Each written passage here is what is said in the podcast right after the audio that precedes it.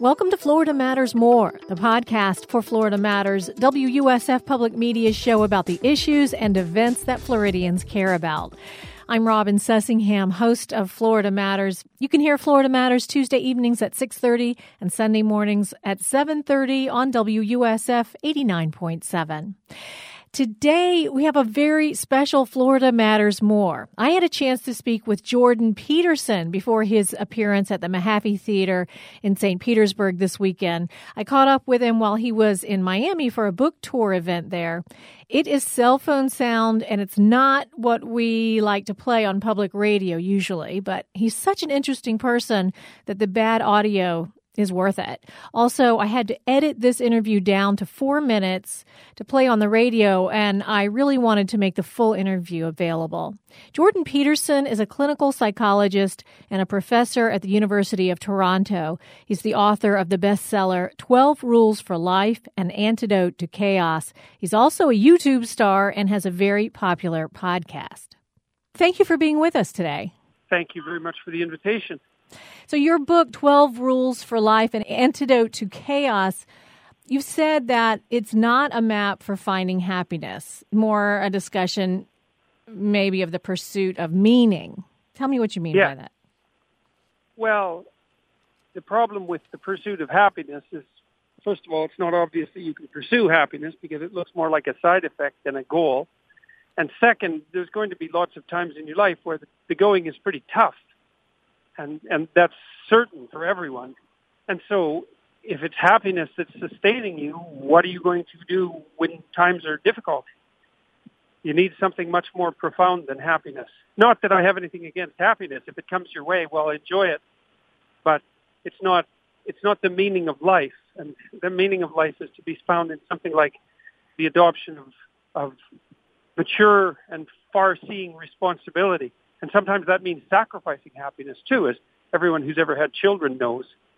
You know, you have to sometimes forego what you want right now so that things work out better in the future. That's a discovery as old as humanity, that one. You say bearing responsibility is very important. People need to carry a heavy load. Yeah, well, you know, that if you, if you think about who you admire, let's say, which is a good way to start thinking about what is meaningful, because uh, admiration is like a, it's like a, uh, it's an instinct in some sense, and it, admiration draws you to people that you should imitate and emulate. And obviously, the people that you admire, if you have any sense, are people who at least can take care of themselves and are willing to do that and do that properly. And then, if you're fortunate, you also you find someone who has has resources that go beyond them. Right? They can take care of themselves, they can take care of a family, and maybe they can do both of those things in a way that's also good for the surrounding community. And that's well, that's that's a much more robust pathway towards meaning, I would say.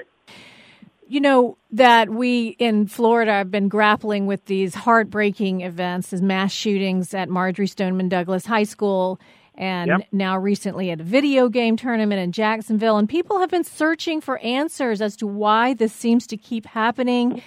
A lot of people point to gun control legislation and say if we could just get the laws right, we could stop these kinds of things from happening. And I wanted to hear your thoughts on on that. Well, I'm more in, I'm more inclined to consider those sorts of things from a psychological perspective. You know, and, and I think this is it's a good question, and I think it's one that's directly tied into the issue of meaning. People whose lives aren't properly grounded and who don't have something to rely on can easily become desperate and, and angry and, and then seek revenge and, and brood on that forever. And that's what happened in the, in the, in the lead up to like a mass shooting. And these things aren't spontaneous acts. People have been planning them and fantasizing about them for for months or years before they undertake them, generally speaking. And they're looking for a shortcut to notoriety and, and, and also the desire to punish and hurt. And that's, that's, that's, that, that desire can emerge in you if you're not properly situated in your life, if you don't have something to live for. And so I think it's a, a manifestation of a kind of corrupt hopelessness and, and that and, and that that's the proper level of analysis. I believe that to be the case. in the book I wrote in 12 Rules for Life, there's a chapter, chapter six, which is uh, set your house in perfect order before you criticize the world. And it's in part a meditation on motivation for the sorts of things that you're describing. And I wrote the book in part to help people who are in dire straits existentially figure out ways of improving their life and moving away from a pathway to destructiveness. Is there something that society could do? I know you're saying it's it's it's more up to the individual to get their house in order and sort themselves out, but those of us standing around, you know, perhaps with children in that high school, I mean, you want there to be something that that the community can do outside of that. Well, I think supporting um, supporting young people in their attempts to mature and to and to put their lives together properly is the right community response. But the problem with the sorts of events that you're describing is that even though they're very widely publicized, they're comparatively rare and very, very difficult to predict and control because there's lots of people who are who are nihilistic and a certain percentage of them are hopeless and and be, and have violent fantasies, but only a very tiny fraction of people like that ever act on them. And so it's it's the, the, the school shooting problem is a very difficult one because it's it's not something that you can predict. So and it, there's another issue too, which of course is that the people who commit acts like that are after the notoriety that is gained as a consequence of their murderous actions. They fantasize about the fame and notoriety that will come to them after the event. And you might think, well, what good does that do them if they're dead, for example? But that doesn't really interfere with the fantasy of notoriety and fame and revenge and I'll show them and people will know who I am. And, you know, since the fantasy is driving it, the, the post-event reality isn't all that relevant. It's a very difficult thing to contend with socially because these people have found a loophole in some sense in the media landscape where they can garner immense amounts of publicity for no cost, so to speak, to them, but and and then gain uh, public, well, public. They, they become an object of public knowledge, which is really in large part what they're after, as well as the revenge. It's a very difficult thing to cope with socially. It's, it's not obvious what can be done about it. There's I mean, I think what you do in general is you try to make better individuals, and that's partly, or in large part, what I've been trying to do with this book. There does seem to be a, a terrible fear of being invisible going around. I saw a um, video recently. My youngest son sent it to me. It was supposed to be a joke. It's um, a family, and they play a trick on on their daughter. She looks like she's about twelve years old, and they pretend that she's become invisible and they can't see her and they're laughing. And then she starts screaming in the most horrible, despairing, and terrified way. And it sort yes, of well, gives there's you. Two, there's two fundamental fears, I would say. One is sort of the fear of nature, and that's the fear of death and disease and insanity. And, and then the other fear is the fear of social isolation and alienation. And those things are tightly linked because if you become socially alienated, then you're exposed more to natural catastrophe. You don't have a support system. But people cannot tolerate not being part of an intact and functional community, the family level, and and so on. And uh, and so, yeah, you, that the, the family they're playing with just tapped tapped into a primal fear, and uh, and so that's that's well, it's a bit of a it's a joke that pushes too far. And so these people that become bitter, you know, they're often alienated for all sorts of reasons. They don't have close relationships, and their family's dysfunctional, and and you know they're alienated from the community, and that's all extremely bad news. I've heard you say that that men in general are not doing well in our society right now. What, in what way, and and and why not? Well, I think part of the problem is is that we've we've adopted this line much more generally than we should have. That our society is best characterized as something approximating a corrupt patriarchy, uh, which is by no means true. And our society is unbelievably functional. Produces a tremendous amount of wealth and well-being for almost everyone who's within it, although there's obviously great differences in the distribution of wealth. The problem with the theory of corrupt patriarchy is that one of its, what would you say, one of the consequences of the theory is the presumption that if you want to take your place in the in the in the world at large, then what you're doing is manifesting an ambition that does nothing but support corruption and patriarchy. That's particularly hard on young men because, you know, in, in principle, our patriarchal tyranny is a masculine construction, something else I don't particularly believe. But what that means is that if young men want to take their place within it, then all they're doing is manifesting something that's fundamentally destructive. And that's a terrible doctrine. It takes their ambition and their competence and turns it into a manifestation of something that's evil. It's a, it's a horrible doctrine. And I would say it's the dominant doctrine at universities at the moment, especially in the social sciences and the humanities. And it's pervading the education system at, at earlier stages as well in, in elementary school and junior high and so forth. And so it also gives young men an, who are looking for an excuse to be irresponsible a reason for it. Because if you're tempted towards irresponsibility, and I think everyone is to some degree, and then you're rewarded or you're punished for being responsible, then, well, obviously that's not a very intelligent way of, of progressing. So, do you think that um, statements like that, when you just said that that's a doctrine that's in the universities a lot, you for some reason you've become very um, controversial in some circles. Joe Rogan, I've listened to all those podcasts with with you. He said that he said on his podcast you were the most misrepresented person he's ever seen, and he's interviewed more than a thousand people on his podcast. You've been called misogynistic, dangerous, alt right. Um, you know, what do you think's going on there? Oh well, I think that the collectivist types, the people who play identity politics, uh, they don't like me at all, and they have every reason to not like me because the feeling is clearly mutual.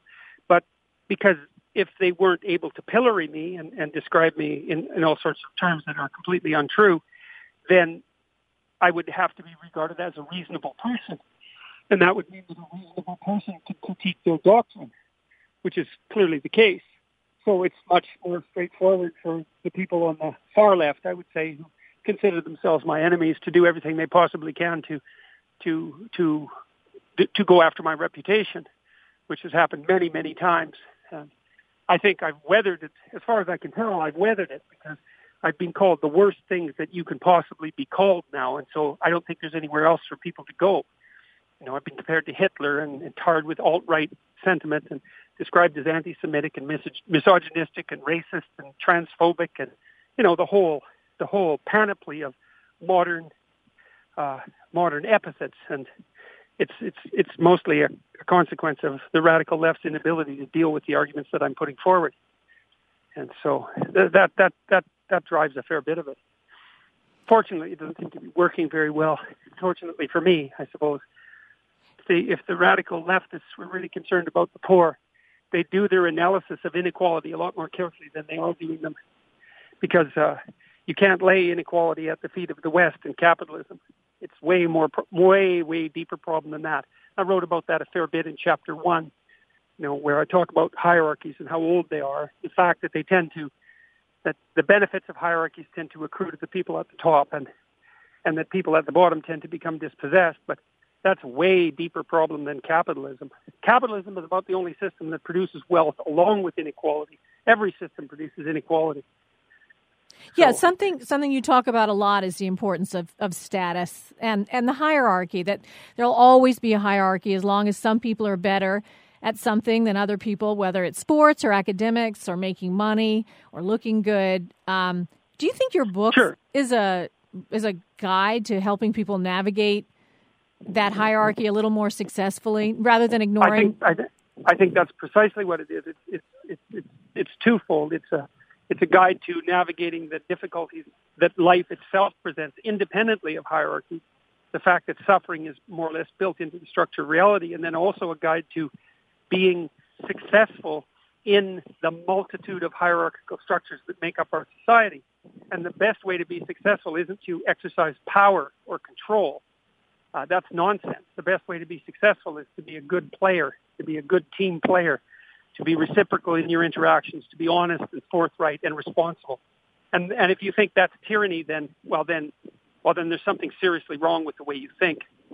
You're either deeply confused or or resentment is driving your theorizing. And I think that both of those things are true of the postmodern neo-Marxist types that that that now occupy so much of the universities. It's just not the case. Like most of our hierarchies in the West are hierarchies of competence not hierarchies of tyranny or power. Even though you know our things do tend towards corruption to some degree, and you have to keep your eyes open all the time. A couple things from there. Um, you are a professor at the University of Toronto, and you're talking about things that are going on in the universities. And I'm wondering if you've found your views stifled. You've kind of become a standard bearer for academic freedom and free speech. Yeah. Was that something you intended, and how did that happen? Well, I wouldn't say I precisely intended it. Uh, what happened in Canada was that our government passed some legislation that purported to be compassionate in its fundamental aim but was really, in my estimation, was, was a piece of legislation that posed a very uh, a real threat to, to free speech and also to scientific integrity. And uh, and so I made some videos just making my, my making my point, and they really blew up. Um, and the university found itself in a position where they regarded themselves as forced to reprimand me. So they sent me two letters of warning telling me to cease and desist. And I read those out loud on YouTube um, after warning the university that they weren't pursuing me in a very intelligent manner, although they didn't improve their pursuit as a consequence of receiving that information. And that really blew up in a major way, both in Canada and internationally, and was one of the events I would say that sort of kicked off this rise to um, either popularity or notoriety, depending on how you look at it, hmm. over the last few years. Yeah, this was the um, was this at the university or was this in your town? The the rule of um, mandating the use of gender neutral pronouns. Well, it was both in the country, uh, in our province, equivalent of, of an American state. At the federal level, there was new legislation legislation being passed that would compel the use of those pronouns, as well as would build a what's known as a social constructionist view of, of gender identity into the law. That view holds that there are no biological differences between men and women, and that all the differences are a consequence of socialization, and that's patently untrue. And so basically the legislation built a false scientific theory into the structure of Canadian law. And that was one of the reasons I opposed it. Now, the same thing has happened in some places in the United States, and certainly what people insist upon in the university campuses across the U.S. So the hierarchy, getting back to the hierarchies for a second, that's also um, where you give your definition of the left and the right, and that, that the hierarchy is kind of a conversation between the political yes, left. Yes, that, that's a really good point. Yeah, well, one of the things that I do in my lectures is try to outline this, the public lectures, which I, I've been in about 70 cities in the last five months, talking to audiences that are about 2,000 usually per, per evening. And one of the things I try to do is to make a case for the necessity of both sides of the political conversation. So the right-wing types, the more conservative types, tend to be pro-hierarchy, right? That, that accounts for their patriotism and, and for their, uh, for their concern about border integrity and, and their patriotism and, and, and, and that sort of thing. Um, their belief that, you know, that, that our current society is just and equitable. And then the left is always concerned when they're behaving properly with the fact that hierarchical structures do tend to dispossess and to stack people at the bottom and that they can become corrupt over time. Now, the thing is, both of those things are true.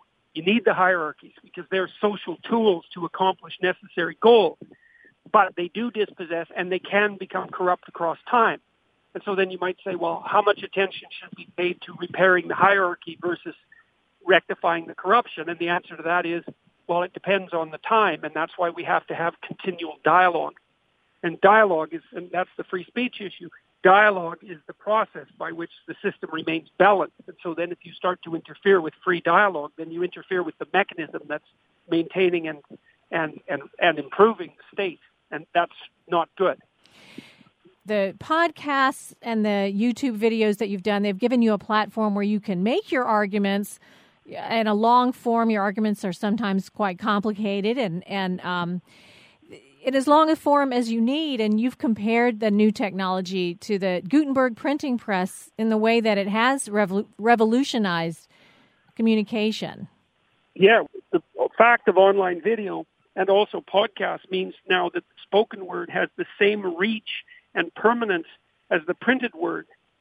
And that's never been the case in all of human history and it's it's much shorter time to publication. Let's say if you're making a video or a podcast than it is to write a book.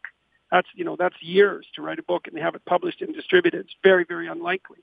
And then, of course, normally spoken word has no permanence at all; it just evaporates into the air. But with YouTube videos and uh, online videos and podcasts, the spoken word has become incre- incredibly powerful as a permanent mode of communication, and people can also listen. Um, in, at times, they can't read. So, first of all, reading is a minority taste, and second, you can't read while you're driving or doing the dishes or or exercising or going for a walk or any of those things, but you can listen to podcasts. And so, and, and there's also no bandwidth restriction, right? Because both for online video and for podcasts, length doesn't matter. And so now it turns out that people look like they're a lot more intelligent because if you feed them long form dialogue, they're hungry for it. And so that's a really big deal as far as I'm concerned. That's something that's really cool and positive. And you're attracting a younger audience. Uh, millennials use that technology; they're very adept at it. So you've you've found an audience that way. Well, and those younger than millennials as well, you know, and who I think are even more attracted to the sorts of ideas that I've been putting forward. We return to the idea of individual responsibility as the cornerstone of meaning. That's that's something that seems to be particularly attractive to people under 25, let's say, or or maybe even younger than that. And so yeah, I mean, we, I did a talk with Sam Harris in Dublin a while back on the relationship between facts and values, where we were discussing meaning and in a philosoph- philosophical sense, and we had 8,500 people show up. So, and, and that was for for the third of four two-hour discussions. So it's clearly the case that people ha- people's attention span has not been detrimentally affected, and they're definitely hungry for serious conversation, for serious conversation about responsibility and meaning and and and so I think that's all really that's a real positive development. And these lectures that I've been giving um, during this tour, they, they've been un- unbelievably positive events because everybody that comes, they're not political events. Everybody that comes is trying to get their life together at an individual level, and so it's sort of a celebration of our ability to do that, even in the face of the terrors of life. You know, and, and I'm very serious about laying that out. I, I'm I'm not I'm not a classical optimist in some sense because I see life as quite tragic and, and certainly rife with malevolence. And but I still see within individual human beings the ability to, to, to cope with that and, and to rectify it and to and to live properly despite that. So that's an optimistic idea. What have your audiences looked like? Oh, they're they're it, that's really hard to say. They skew male. I would say it's probably 60 40, 65 35 male to female. Um, and I think that's probably because YouTube tends to skew male. In it, in the, the people who watch YouTube videos tend to be male.